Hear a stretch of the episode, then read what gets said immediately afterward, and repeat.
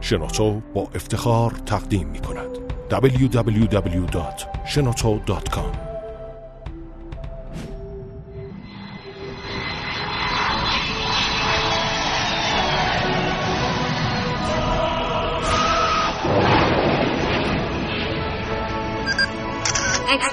کاوشگر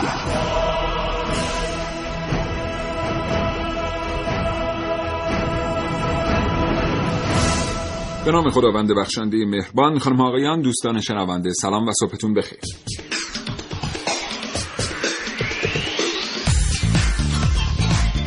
کاوشگر رو میشنوید از رادیو جوان.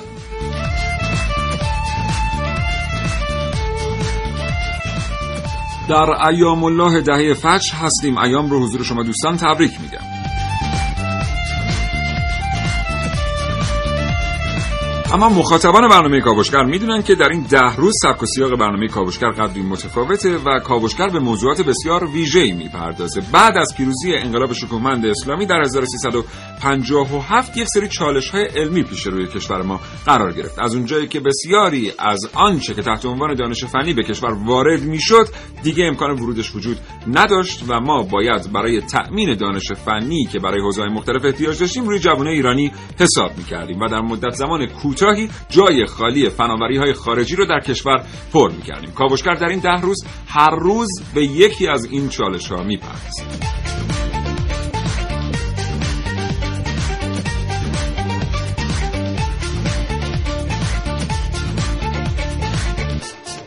اما بهمن ماه 1357 شد هنوز کسی آنچنان در مورد نانو فناوری چیزی نشیده بود. هرچند که نانو فناوری وجود داشت و در موردش تحقیق می‌شد. اما چند سال بعد تقریبا یک دهه بعد از پیروزی انقلاب اسلامی نانو فناوری کم کم راه خودش رو در صنایع مختلف پیدا کرد و باز کرد و کم کم تبدیل شد به یک صنعت کلیدی. تا اونجایی که یک سالی دانشمندان اومدن گفتن که عصر آینده عصر نانوه. حالا اینجاست که هر آنچه که در این حوزه علم تولید میشه باید در خود کشور تولید بشه. چون کسی وجود نداره که این دانش فنی رو به ما بفروشه. و با اتکاع به خود پژوهشگران ایرانی در نهایت ایران در نانوتکنولوژی در میان پنج کشور اول دنیا می ایسته در این رابطه از این کاوشگر بشنوید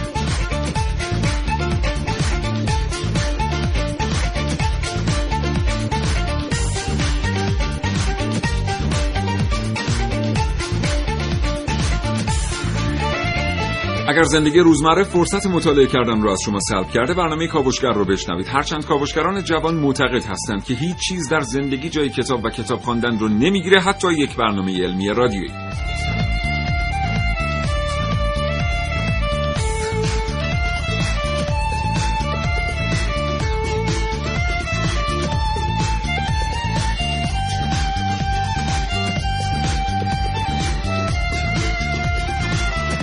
و همواره به خاطر داشته باشید که می‌تونید پیام های خودتون رو به دست ما برسونید. سامانه پیامکگیر 3881 پیامک های شما رو دریافت می‌کنه و دو شماره تلفن 224000 و 225952 برای اظهار نظر آزاد در اختیار شما قرار دارن. برگزیده ای از تماس هایی که به دست ما رسیده است در یک ویژه برنامه تقدیم حضور شما دوستان شنونده خواهد شد. و این کاوشگر همراه باشید تا حوالی ساعت ده صبح.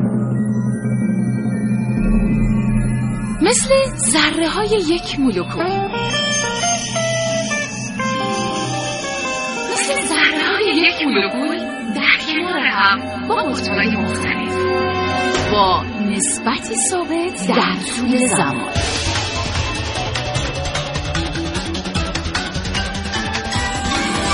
بررسی همه جوانب یک اتحاد پایدار در کاوشگر خب همونطوری که گفتم محسن رسولی اینجاست و آقای مهندس امیر قربان علی کارشناس ارشد نانو و مدیر مرکز نانوی ایران چین هم به ما پیوستن در استودیو. خب از میهمان آغاز کنیم. آقای مهندس امیر قربان علی وقت بخیر خیلی خوش آمدید. سلام عرض می کنم من هم صبح بخیر دارم خدمت شنوندگان محترم برنامه کاوشگر و ایام الله دعی فجر رو هم تبریک عرض می کنم خیلی متشکرم محسن صبح بخیر به نام خدا سلام و صبح بخیر خدمت تمام شنوندگان عزیز کاوشگر. من همین ایام رو تبریک عرض می‌کنم. خب خیلی خیلی عالیه که دور هم هستیم. سه نفری امروز در مورد نانو فناوری صحبت بکنیم و اینکه چطور ایران به دانش فنی در این حد و سطح دست پیدا کرد در نانو فناوری.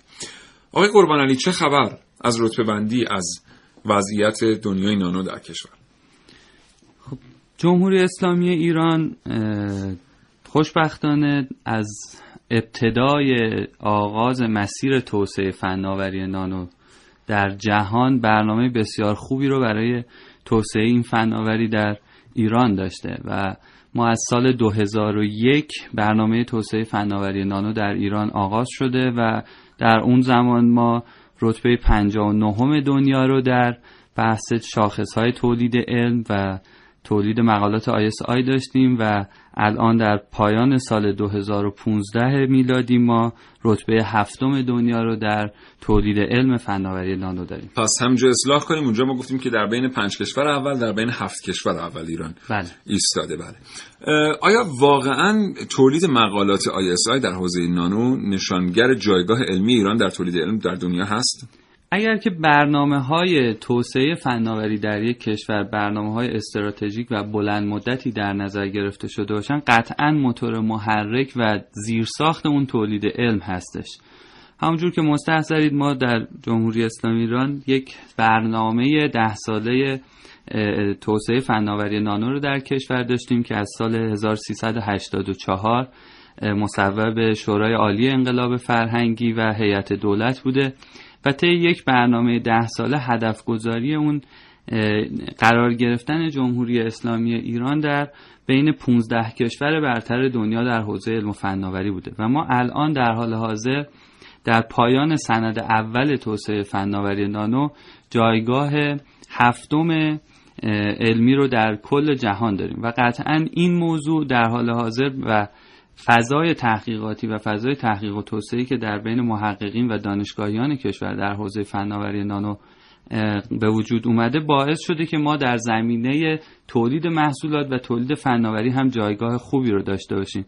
در حال حاضر در ایران ما بیش از 300 نوع از محصولات حوزه فناوری نانو توسط بیش از 150 شرکت دانش بنیان در حوزه فناوری نانو تولید میشن و بازار قابل قبولی رو در حوزه محصولات فناوری نانو داریم و الان در سند ده ساله دوم توسعه فناوری نانو در کشور اولویت تجاری سازی و تولید ثروت و ورود به بازارهای بین المللی اولویتی هستش که برای سند دوم توسعه فناوری نانو در نظر گرفته شد. بسیار محسن تو سوالی نداری سوال که من فقط یه مختصری بگم که یه جمله خیلی معروفی در حوزه نانو هست که میگن نانو بخشی از آینده نیست.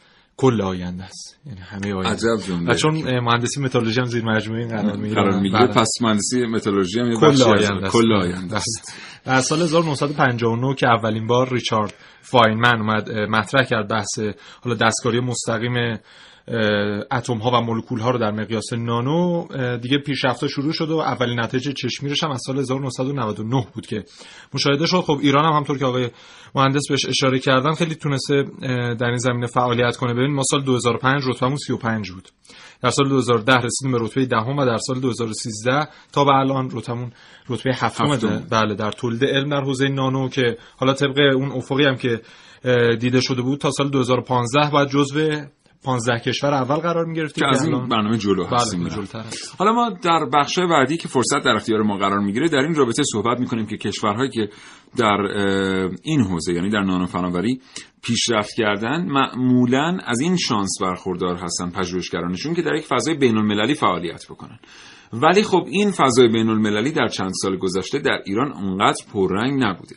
اینکه پژوهشگران ایرانی چه چالش هایی رو پشت سر گذاشتن تا به این سطح از دانش فنی برسن بدون برخورداری از رایزنی های بین المللی حتی زمانی که فرصت های مطالعاتی هم در این حوزه محدود شده بود موضوع بحث ما در این برنامه کاوشگر. همراه باشید تا ساعت ده صبح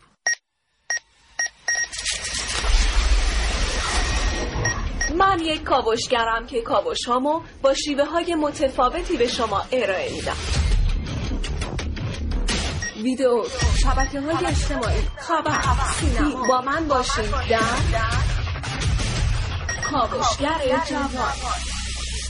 تصور کنید فقط یک لحظه تصور کنید که دوباره به روزهای دبستان برگشتید. زنگ مطالعات اجتماعیه و شما از تکلیفی که معلم بهتون داده تعجب کردید. معلم بهتون گفته با خورده کاغذهایی که دارید یک دفترچه یادداشت بسازید. تا ظهر 26 فروردین ماه 1373 تمام کودکان زیر پنج سال ایرانی و خارجی مقیم ایران طی یک روز و به روش خانه به خانه تحت پوشش واکسیناسیون فلج اطفال قرار. واکسیناسیون توی هر کشوری برای بالا بردن سطح سلامت افراد جامعه لازمه. حالا تقریبا واکسیناسیون توی بیشتر کشورهای دنیا به طور کامل انجام میشه. توی کشور ما هم همینطور. اما ساخت و تهیه واکسن های جدید همیشه دغدغه دانشمندها بوده. حتما شنیدید که نانو با اهمیت دادن به ریزترین ذرات و مولکول ها معجزه می‌کنه. حالا متخصصین ایرانی توی قرن 21 با همین فناوری نانو کیمیاگری می‌کنن. تا جایی که با استفاده از این فناوری واکسن های مختلف توی کشور خودمون تولید میشه. دیگه ما واکسن ها رو می‌تونیم در داخل پوشش بدیم تولید بکنیم. حالا علم و دانش متخصصین ما به جایی رسیده که دارن روی واکسن های جدید کار می‌کنن. تا بتونن با تجاری سازی اون به تمام دنیا کمک کنن. و می‌تونیم خودمون تولیدات پزشکی رو انجام بدیم. در این شرایط هر چقدر که میزان تولیدات پزشکی مثل همین واکسن های نانو بالا میره اشتغال زایی برای افراد متخصص و تحصیل کرده هم بیشتر میشه. و مهمتر از همه اینها با تولید همین واکسن های نانو در داخل کشور صرف جویی ارزی اتفاق میافته. تصور کنید. فقط یک لحظه تصور کنید که دوباره به روزهای دبستان برگشتید.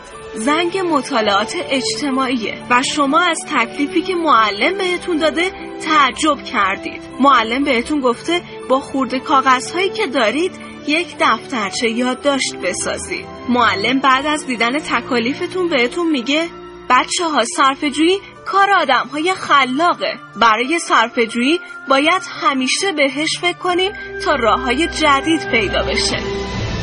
لذا چه کمک عمده ای رو در جلوگیری از خروج ارز می‌کنه. که دیگه ما واکسن ها رو می‌تونیم در داخل پوشش بدیم عارف موسوی کاوشگر جوان.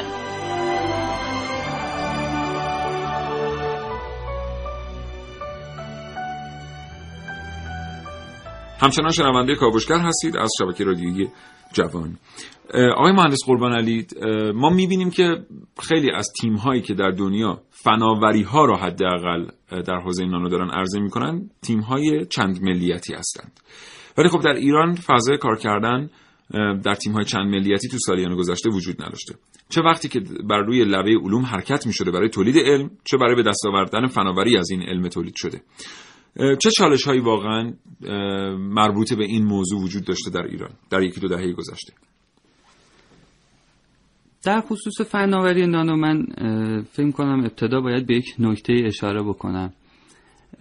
فناوری نانو همونجور که مستحضر هستید فناوری هستش که توانمندی ساخت شناسایی و استفاده از خواص مواد در مقیاس یک میلیاردیوم متر رو به ما میده. خب این توانمندی باعث شده که تمام حوزه های علم و تکنولوژی از حوزه های پزشکی، داروسازی، حوزه های نساجی، ساختمان، خودرو و تمامی حوزه ها تحت تأثیر این فناوری قرار بگیرن و به طور کلی فناوری نانو باعث شده که یک فرصتی برای تمامی حوزه های علمی مهیا بشه که به خواص بهتر و توانمندی های بهتری دست پیدا بکنن. خب برای کشور ما هم که شاید در بعضی از حوزه ها و در بعضی از صنایع به دلیل سابقه تاریخی فاصله رو ما با علم و تکنولوژی در دنیا داشتیم فناوری نانو به عنوان یک فرصت محسوب میشه. به عنوان مثال شاید ما در بعضی از حوزه های مثلا به عنوان مثال شاید نساجی یا حوزه های ساختمان یا حتی بعضی از حوزه های دارویی برای ما الان به صرف اقتصادی نباشه که بتونیم تولید مثلا یک دارو رو از ابتدا شروع بکنیم یا مثلا در حوزه های مثل حوزه های الکترونیک و این حوزه ها اما وقتی ما به توانمندی نانو دست پیدا می‌کنیم این باعث میشه که ما با دستیابی به این فناوری جدید فاصله خودمون رو با حوزه موجود در دنیا هم کاهش بدیم و این توانمندی های جدیدی که از طریق فناوری نانو به دست میاد خیلی به ما کمک می‌کنه که اون فاصله علمی خودمون رو با بقیه کشورهای دنیا کاهش بدیم. خب از این بابت با هدف گذاری و برنامه ریزی که در کشور انجام شد ما در خیلی از حوزه ها الان به این موضوع دست پیدا کردیم. من به عنوان مثال بخوام عرض بکنم به عنوان مثال در حوزه مثل بحث حوزه فیلترهای نیروگاهی که در حال چند سال گذشته ما در همین موضوع با تحریم مواجه شدیم و بعضی از گرید فیلترهای نیروگاهی که در نیروگاه های ما استفاده می‌شد رو با بحث تحریم مواجه شد. خب دانشمندان ما موفق شدن با سرمایه گذاری و تحقیق و توسعه که روی این حوزه انجام شد با استفاده از نانو الیاف و ساخت دستگاه نانو الیاف فیلترهای جدیدی رو تولید بکنن که حتی کارایی بهتری نسبت به اون فیلترهایی که در گذشته بود داشت. و خب این باعث شد که ما یک توانمندی جدید رو داشته باشیم و حتی این محصول الان به عنوان یک محصول رقابتی در بازارهای بین المللی هم وارد شده و ما با کشور مالزی در حال حاضر در این حوزه بحث فروشش انجام شده و حتی ما الان در کشور چین هم که خود بنده اونجا الان فعال هستم. در کشور چین هم حتی برای استفاده از این محصول ما الان درخواست هایی رو برای همکاری داریم که قرار هستش استفاده بشه. پس از این بابت فناوری نانو به عنوان یک رویکرد جدید علمی خودش یک فرصتی هستش که ما خیلی از توانمندی ها رو به دست بیاریم و علاوه بر این اگر که ما در حوزه مثل حوزه فناوری نانو که یک حوزه های تک هستش در جمع کشورهای برتر دنیا و در حوزه کشورهای برتر دنیا قرار بگیریم و ما به رسمیت شناخته بشیم این باعث میشه که تعاملات بین المللی هم تقویت بشه و ما با استفاده از فناوری نانو بتونیم تو حوزه های دیگه هم این همکاری های بین المللی رو توسعه بدیم. کما اینکه عرض کردم چون فناوری نانو در تمامی سطوح مختلف علم و تکنولوژی کاربرد داره. این خودش باعث میشه که ما با استفاده از فناوری نانو بتونیم همکاری های بین المللیمون رو هم ارتقا بدیم. کما اینکه الان جمهوری اسلامی ایران و شرکت های دانش بنیان حوزه فناوری نانو که در نمایشگاه های مختلفی مثل نمایشگاه کشور چین، روسیه، ژاپن و خیلی از نمایشگاه های معتبر بین المللی وقتی شرکت های ما حاضر هستن. این نشون میده که ما در حوزه فناوری نانو و در حوزه محصولات تجاری نانو فاصله بسیار کمی رو با دنیا داریم و محصولاتی که داره توسط کشور ما عرضه میشه رقابت می‌تونه بکنه با محصولات دیگر کشورها. و خب این وجود این تکنولوژی فرصت همکاری رو هم به وجود بله. میاره.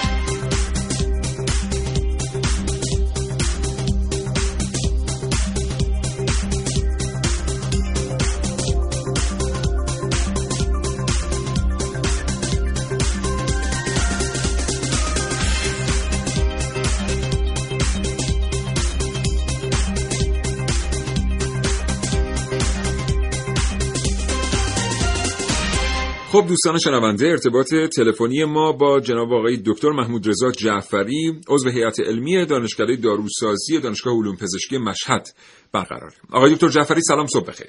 منم از سلام خدمت شما و شنوندگان محترم. حالا احوالتون خوبه؟ قربان شما سلام آقای دکتر جعفری شما تجربیاتی در زمینه تولید نانو داروهای ضد سرطان دارید. می‌خوایم بله. از شما بشنویم که چه پیچیدگی هایی در تولید این نانوداروها وجود داره و چطور کشور ما دستبندی میشه در میان سایر کشورهای دنیا در این حوزه؟ خب اول از همه بگم که نانو داروها امروز خیلی زیاد استفاده میشن برای درمان سرطان. ما خیلی از داروهای ضد سرطان که عوارضشون زیاده برای شیمی درمانی استفاده میشن به شکل نانو دارو در میاریم که هم عوارضشون کم بشه و هم تاثیرشون بهتر بشه ما در رابطه با این نانو دارویی که الان تو کشورمون تولید می‌کنیم اسم جنریکش به حساب نانولیپوزوم های حاوی داروی ضد سرطان داکسروبیسین هستش که با اسم تجاری سیناداکسوزوم توی ایران الان به فروش میره. این از حضور شما که اولین نانو دارویی هستش که توی دنیا به حساب در سال 1995 میلادی تقریبا 20 سال قبل به بازار دنیا اومد. این نانو دارو رو اول آمریکا و کانادا دادن ما هم حدود سه سال که این دارو رو توی بازارمون داریم. از در پیچیدگی تولید واقعا اینا تولیدشون در مقایسه با داروهای معمول خیلی فرق داره. شما داروهای معمول که مثلا همین فرم معمول محلول داکسیروبوسین اگه بخوایم تولید کنیم خیلی ساده است. ممکنه یه روز تمام بشه. ولی اینها واقعا سخت‌ترن حداقل حدود دو هفته طول می‌بره. بعد شما وقتی که نانو ذره تولید می‌کنیم باید اندازه ذره ایش بار سطحیش میزان دارو داخل نانو ذره اینها همش باید یک قاعده خاصی باید داشته باشه. از یه حدی نباید بیشتر باشه از یه حدی نباید کمتر باشه واقعا فوق العاده سختتر هستش خوشبختانه ما تو کشورمون ما الان فناوری تولید این نوع خاص از نانو داروها که اسمش نانو لیپوزوم هستش داریم. بعضی از همکارای ما نانو پارتیکل تولید می‌کنن اون هم در مراحل نهایی هستش که انشالله بیاد تو بازار برای درمان سرطان. و در واقع چون با سرمایه گذاری که ستاد نانو فناوری ریاست جمهوری در رابطه با تولید این نانو داروها کشور انجام داده ما به نسبت دنیا واقعا تو زمینه تولید نانو داروها سطح بالا هست. آقای دکتر وضعیت دانش فنی ما نسبت به سایر کشورهای منطقه چطوره؟ در حال حاضر. در منطقه که ما خیلی جلوتریم. منطقه شما مدیترانه رو حساب بکنیم مثلا در رابطه با ترکیه و نمی‌دونم کشورهای دور برمون اینا واقعا از نظر دانش فنی تولید نانو داروها و فرآوردهای بیولوژیک ما واقعا جلو هستیم. یعنی که عملا اینا تولید اینجور فرآورده ها رو ندارن ولی ما الان داریم. ما الان داریم بسمن تولید می‌کنیم. بعضی از اینا صادر میشه به خارج و صادراتش الان اطلاعاتی در دست هست که چقدر ارز وارد کشور می‌کنه؟ ما ببینیم همین نانو دارویی که ما تولید می‌کنیم یه چیزی حدود 5 میلیون دلار حدودا واقعیتش ارزبری داره این نانو دارویی که ما تولید می‌کنیم. ولی از اون موقعی که ما به حساب تولید می‌کنیم خوشبختانه خب عملا واردات در رابطه با این دارو فوق العاده کم بله. بسیار سپاسگزارم. متشکرم جناب آقای دکتر محمود رضا جعفری عضو هیئت علمی دانشکده داروسازی دانشگاه علوم پزشکی مشهد. کاوش در دنیای شگفتانگیز دانستنی ها با با کاوشگر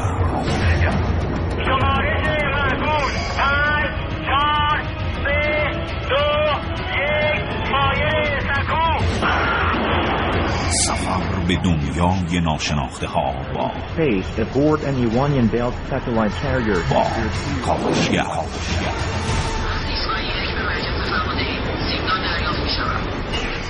کاوشگر توصیف شگفتانگیزترین ها به ساده ترین زبان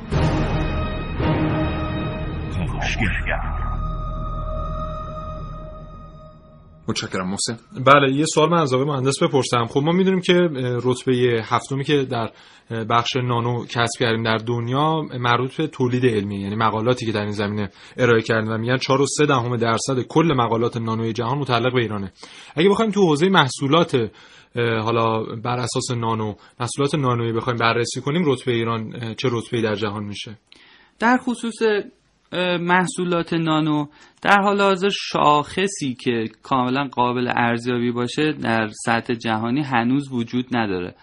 اما طی یکی دو سال گذشته به پیشنهاد ایران در سازمان بین المللی استاندارد و استاندارد ایزو تی سی 229 که مخصوص محصولات نانویی هست یک استانداردی به تایید و انتشار رسیده که بحث اصلی اون تمرکز بر شاخصهای ارزیابی فناوری هستش و شاخصهایی مثل تعداد محصولات مقایسه بازار محصولات و این نوع شاخصها ارائه شده و الان به تصویب رسیده و به نظر می‌رسه که ما طی دو سه سال آینده بتونیم در این حوزه هم ارزیابی های خوبی رو داشته باشیم. اما حضور شرکت های ایرانی در سطوح بین المللی و تعاملاتی که ما در حال حاضر با کشورهای مختلف در حوزه فناوری نانو داریم این رو نشون میده که تنوع محصولات نانو و همچنین تمرکزی که ما در ایران بر روی بحث فناوری نانو داشتیم که باعث شده شرکت های مختلفی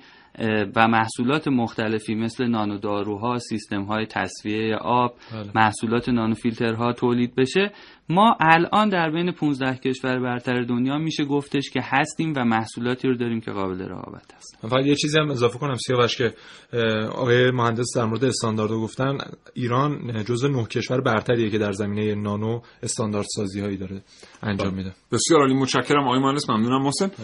همچنان کاوشگر ادامه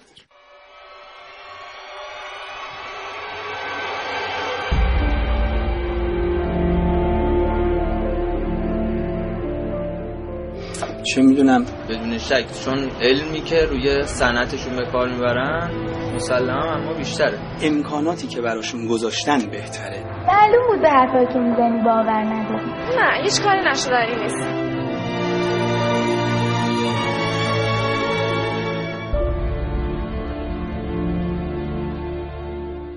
به نظر من درخت و سایهش یه جای خوبیه برای نشستن و فکر کردن. میگی چرا؟ به خاطر اینکه بعضی از اتفاقات مهم علمی با زیر سایه درخت نشستن اتفاق افتاده. مثلا نیوتون زیر سایه درخت سیب نشسته بود که با افتادن سیب حاصلش شد قانون جاذبه نیوتون حالا به نظر شما اگه زیر درخت هلو بشینیم چه اتفاقی میفته زیر درخت هلو داستان یک درخت نیست. سرگذشت افراد یک خاندان عجیب است که بیشترشان در ساعت پنج عصر فوت کردند خیلی معذرت می‌خوام. روم به دیوار. اصلا روم نمیشه بگم.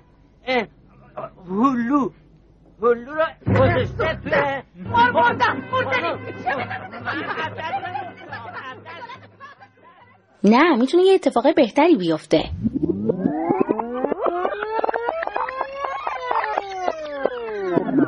زیر درخت هلو داستان یک درخت نیست. محمد جواد نسلایی هستم.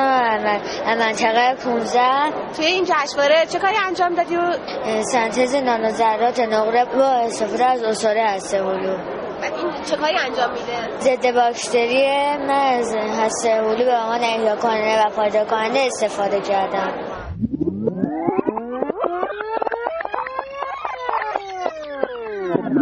هر میوه یه خاصیتی داره. اما فکر آدما هم باید پذیرنده اون خاصیت باشه. زیر درخت هلو داستان یک درخت نیست. طرف زندگیشو می‌ذاره وقتشو می‌ذاره علمشو می‌ذاره. عبارتش چیه؟ شما هر کاری بکنی قانون جای تلاش نمی‌گیره. قانون جای عزم و اراده رو نمی‌گیره. ابتکار و خلاقیت رو نمی‌گیره. اینکه ایمان داشته باشیم به خودمون تواناییامون داشتههامون.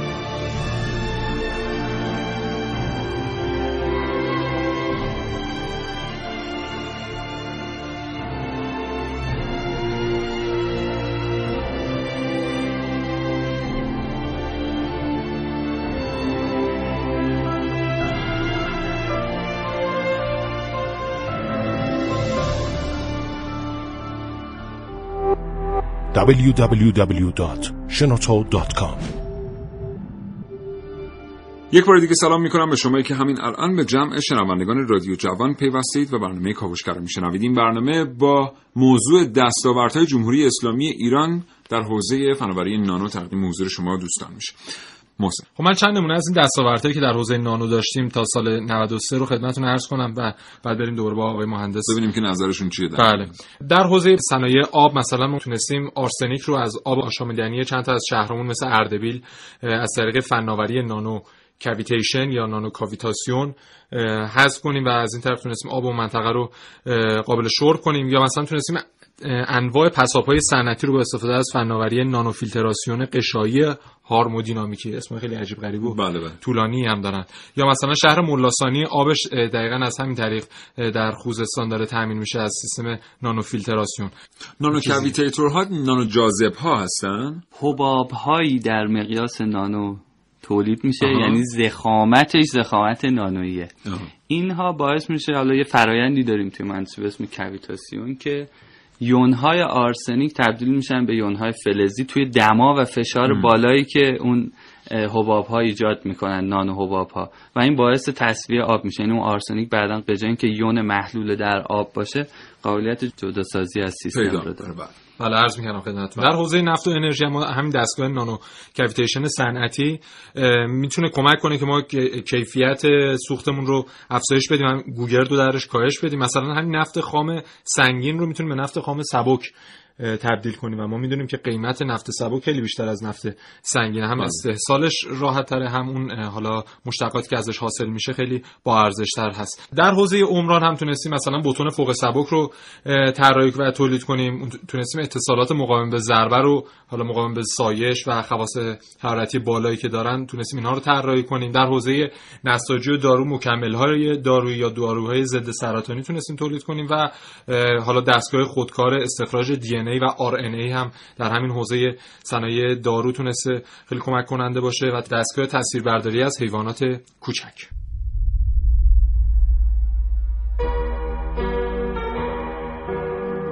قضیه آشنایی من با فناوری نانو برمیگرده به ده دوازده سال پیش که جاتون خالی همینجور که مشغول خوردن نون و پنیر صبحونه بودم تلویزیونم صداش کم بود و من بریده بریده جملاتو میشنیدم.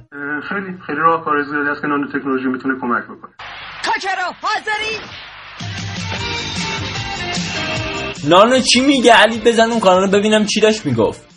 آقا من یه گیر داده بودم به داداش کوچیکترم که بزن اون کانال ببینم راجع به تغذیه در صبحانه و نان و پنیر تلویزیون چی میگه. اونم ای لج کرده بود که من فوتبالیستا می‌خوام. بعد البته جالبتر استدلالش بود که می‌گفت اگه فکر کردی من با دیدن این برنامه می‌تونی مجاب به خوردن صبحونه کنی کول خوندی. بعد از یه دعوای مفصل با برادر گرامی تونستم کنترل تلویزیون رو تصاحب کنم و بزنم برنامه تغذیه‌ای که چشتون روز بد نبینه. نور تکنولوژی ایدش از دهه 1950 بوده که در بحث شاخه فیزیک اتمی مطرح شده. ولی اون موقع نمی‌تونستن تولید بکنن ابعاد کوچیک رو نمی‌تونستن کنترل بکنن و یا ببینن. خلاصه هرچند که بابا آشنایی من فناوری نانو خیلی خوب باز نشد و این فناوری نانو ما رو حسابی جلوی برادرمون کنف کرد ولی بهم یه درس خیلی مهم داد. کشور ما خیلی زود وارد هیته فناوری نانو شده به خاطر تلاش و محققان و اهتمام ویژه مسئولین کشور تونسته جایگاه اول منطقه و جایگاه بسیار خوبی در دنیا به دست بیاره. خدا رو چه دیدید؟ شاید سالها بعد این فناوری نانو تونست به حل مشکل آلودگی هوای شهرهای بزرگ کشورمون کمک کنه. شاید حتی سالهای سال بعدش تونست مشکل خشکسالی و بیابی رو حل کنه. بحث آب و کشاورزی می‌دونن که استفاده خیلی زیادی از آب. اون مصرف به صورت آب آشامیدنی نیست. و بیشتر صرف مصرف کشاورزی هست. 70 درصد صرف مصرف کشاورزی خب. بنابراین کمکی نانو می‌تونه بکنه ایجاد سطح مقطع های بیشتر هست. یعنی درگیری مواد ریز با محیط اطرافشون. حالا اگه مثلا در بحث کشاورزی نانو تکنولوژی می‌تونه مثلا مواد غذایی که به ریشه درختها می‌رسه و گیاه ها در ابعاد ریز باشه با راندمان بیشتر. آب هم همینطور. نیاز نیست که خیلی آب با مقادیر خیلی زیادی تو ریز میشه در ابعاد نانو که این آب مستقیم به ریشه درخت ها برسه و گیاه ها با راندمان بیشتر بدون اینکه ما آب هدر بدیم. خب مثل اینکه سرعت پیشرفت فناوری نانو تو کشورمون خیلی خیلی بیشتر از چیزی که من تصورشو می‌کردم. درسی هم که می‌خواستم بگم فناوری نانو به امداد همین بود. به مرور فهمیدم چیزایی که هیچ درکی ازشون نداریم رو نباید مسخره کنیم. نمی‌دونم. خدا رو چه دیدی شاید یه روزی یه جایی با استفاده از نانو تکنولوژی واقعا نانو پنیر متفاوتی ساخته شد. البته بگم ما هنوز که هنوزه فناوری نانو و هیچ فناوری دیگه ای نتونسته این مشکل رو که کنترل تو خونه ما دست کی باشه رو حل کنه.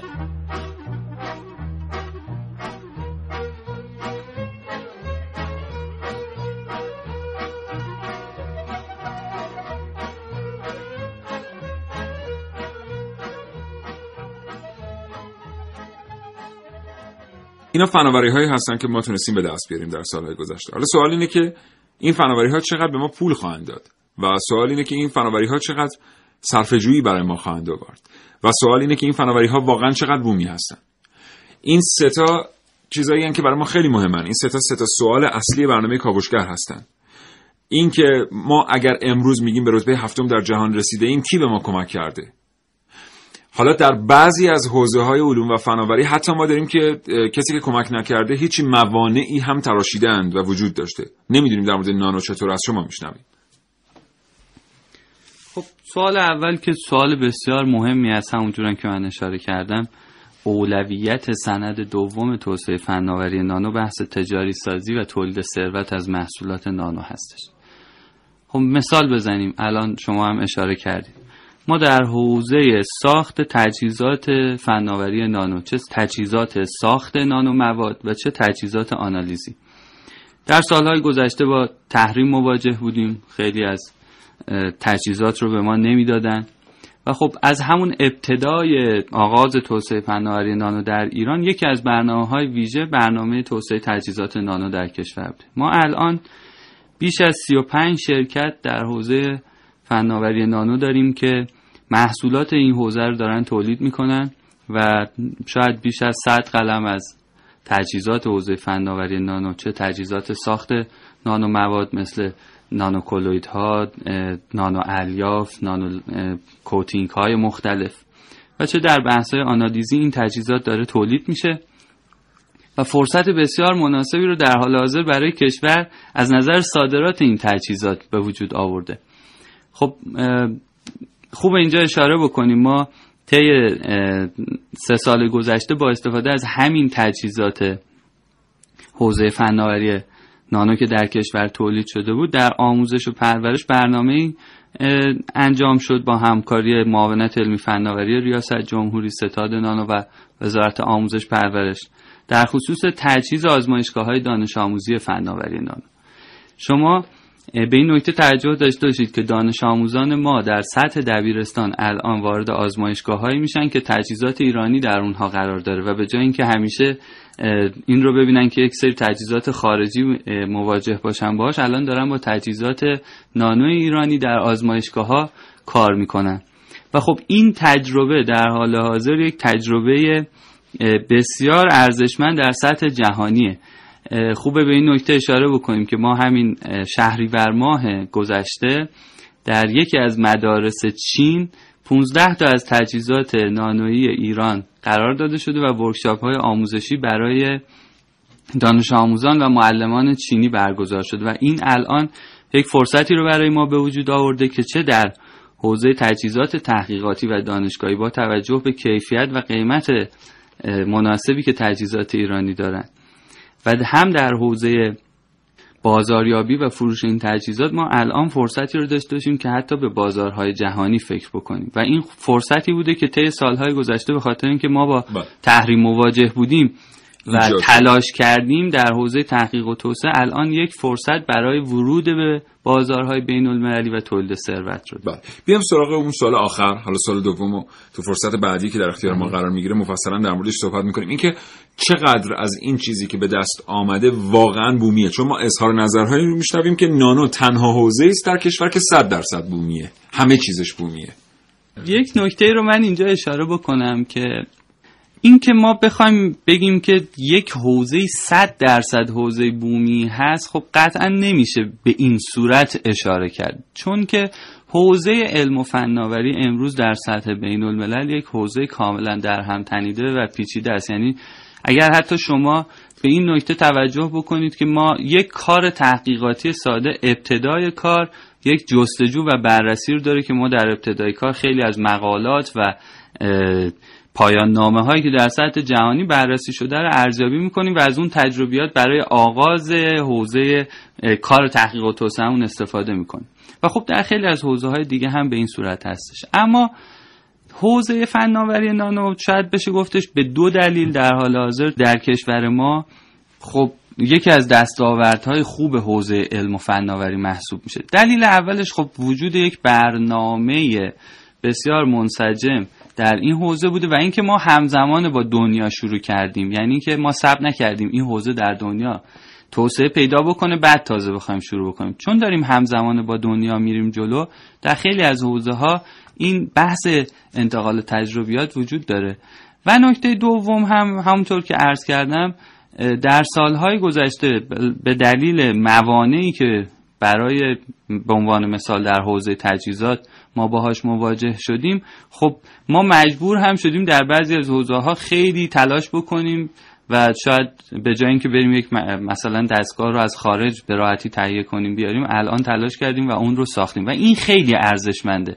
و چون درصد این موضوع الان در کل حوزه علم و فناوری بحث‌های تحقیقاتی و حوزه فناوری و تجاری سازی در حوزه نانو بسیار بالا هست. حالا شاید نشه گفت صد درصد. اما چون درصد قابل توجهش مبتنی بر دانش مهندسین و محققین داخلی خودمون هست خب حوزه هستش که واقعا میشه اون رو بومی محسوب کرد. و همونطور که عرض کردم الان وجود این توانمندی در کشور این فرصت رو به ما میده که با کشورهای دیگه هم بتونیم تبادل علمی فناوری و همکاری داشته باشیم. بسیار. متشکرم دوستان. و همچنان با کاوشگر همراه باشید یه بخش کوچیک دیگه باز در خدمت شما هستیم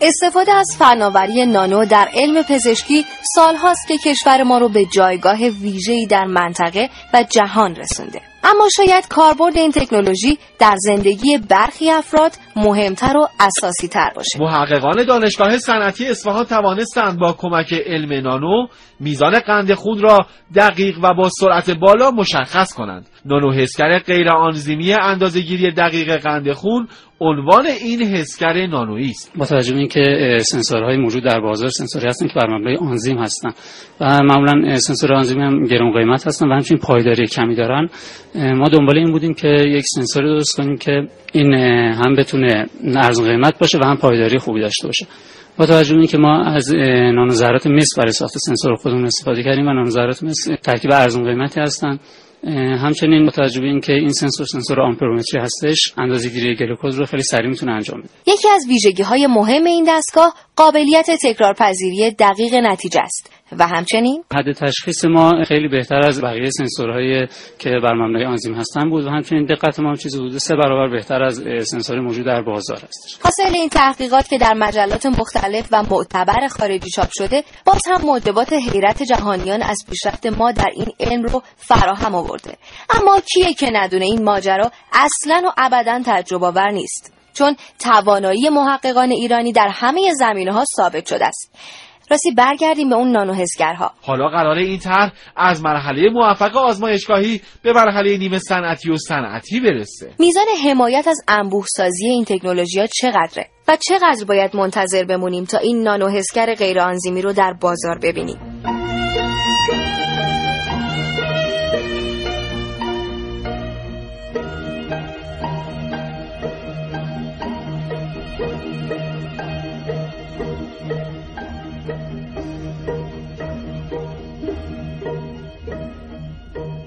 خب این آخرین فرصتیه که در اختیار ما قرار می‌گیره برای جمعبندی موسی بله. حالا شما در مورد بومی سازی فرمودین جالب بدونیم که الان در حال حاضر بالغ بر 2000 عضو هیئت علمی مشغولن و فعالن در حوزه نانو در کشورمون.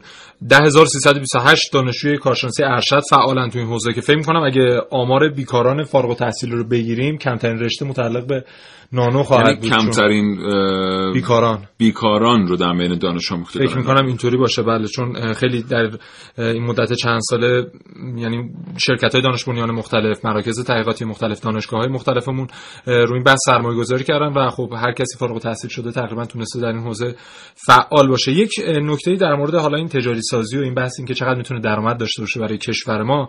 ببینید مثلا یکی از جدیدترین محصولات حوزه نانو متریال میکروگرافن ها هستن. که میگن اگه این ما بتونیم به این محصول دست پیدا کنیم درآمد یک بشکه از این میکروگرافن ها می‌تونه اندازه کل پارس جنوبی برای ما درآمدزایی داشته باشه. به نظر می‌رسه که یه مقداری بزرگ نمایی تو حوزه فناوری نانو تو دنیا وجود داره. بعد اخیرا ما یه سری اظهار نظرهایی میشنویم که میگن مثلا از لوازم آرایشی که از نانو فناوری بهره بردن انقدر با جدیت استفاده نکنید. یا از مواد غذایی یا از کوتینگ هایی که در بسته‌بندی مواد غذایی ازشون استفاده میشه. چجوری باید نگاه کرد به این اخبار؟ این هر حوزه فناوری جدیدی که مطرح میشه خب برای توسعه اون فناوری در سطح بین المللی نیاز هستش که یک سری حتی ما فضای تبلیغاتی به لحاظ اینکه اون فناوری باید معرفی بشود داشته باشیم. این تا یک سطح خب نیاز توسعه یک فناوری هستش. اما همزمان با اون باید فعالیت های مختلفی خصوصا به عنوان مثال در حوزه های مثل محصولات آرایشی بهداشتی و همچنین محصولات غذایی باید دقت بشه که فناوری های جدید باید کارهای تحقیق و توسعه به لحاظ گرفتن استانداردها مجوزهای مصرفی و اینجور موارد هم رعایت بشه. ما در حال حاضر در خصوص محصولات دارویی شاید فرایند گرفتن مجوزهای اونها چه در ایران و چه در سطح بین المللی یک نانو داروی جدید شاید نیاز داشته باشه بیش از ده سال تست ها تحقیقات مختلف براش انجام بشه تا بعد مجوز ورود به بازار رو بگیره. در خصوص بقیه محصولات هم به همین صورت هستش. اما باید به یک نکته رو هم در خصوص مجوزهای محصولات و به عنوان مثال در حوزه محصولات آرایشی بهداشتی دقت بکنیم. ما خیلی وقتا در حوزه فناوری های جدید باید ریسک های استفاده از یک محصول رو بدونیم. یعنی هم باید به کارایی هاش آشنا باشیم و هم با ریسک هاش آشنا باشیم. من مثال می‌زنم. شما الان موبایل همه ما می‌دونیم که یک سری آسیب هایی رو هم داره و اما کاربردهاش برای ما بیشتره و به خاطر همین اون رو مصرف می‌کنیم. و همه ما الان یک موبایل همراه خودمون داریم.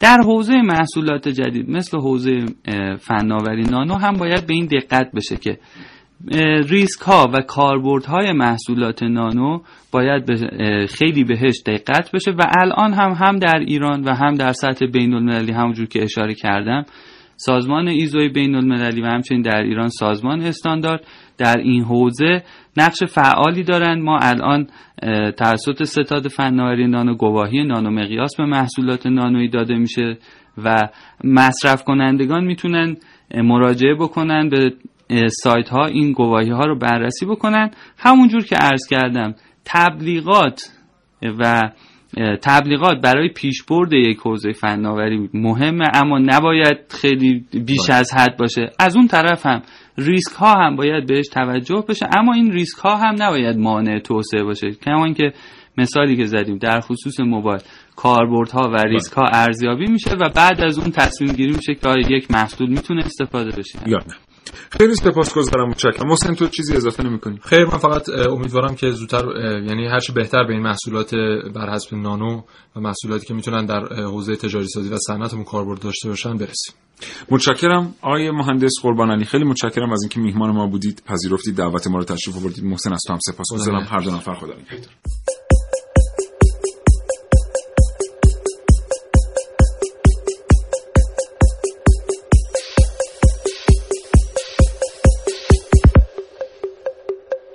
خب دوستان شنونده از همراهی شما با برنامه کاوشگر بی نهایت سپاسگزارم. امیدوارم حاصل تلاش من و همکارانم نظر شما دوستان رو تأمین کرده باشه. تا یک فرصت دیگر شاد و تندرست باشید. خدا نگهدار.